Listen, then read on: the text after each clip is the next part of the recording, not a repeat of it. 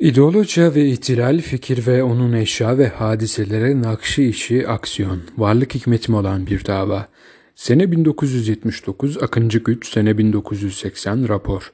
Günün içinden dünün muhasebesini yapan ve ufku hedefleyen yazılar, hadiselerin tahlili yanında hadiselerin tahlili için gerekli bilgi hamulesinin kazandırılması işi bu eserde ayrıca dikkat edilmesi gereken bir yön.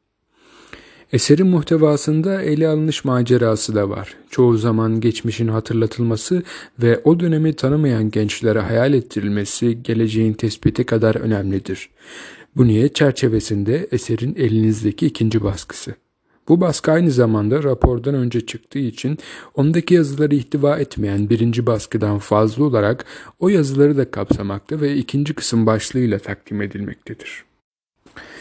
Hiç kimse kendisinin malik olmadığı şeyi başkasına veremez. Bu hakikate nispetle kendimin ne olduğunu söylemek bana düşmez. Ama bugünkü canların canı uğrunda can vermeyi cana minnet bilecek kadar gözü kara gençlik, üstadımdan geçen bir cereyan halinde benim eserimdir. Elinizdeki baskıyı o gün bugündür yanımda saf tutan dava arkadaşlarıma ve söz konusu ettiğim göz nurum, alın terim, hayat sebebim, ibda gençliği canlarıma ithaf ediyorum. Eserin zati keyfiyeti ve o gün vaat ettiği fikir ve aksiyon ufukları hayatiyetinin değerlendirilmesi ayrı mevzu. Bir husus var ki aktarmadan edemem.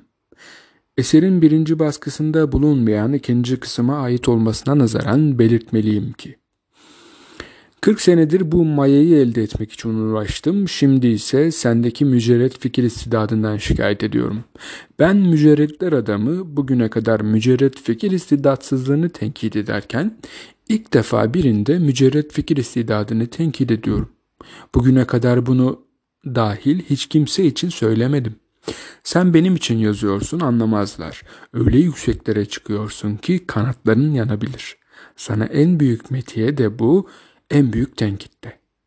O üstadım perşembenin gelişi çarşambadan bellidir hesabı beni gören adam.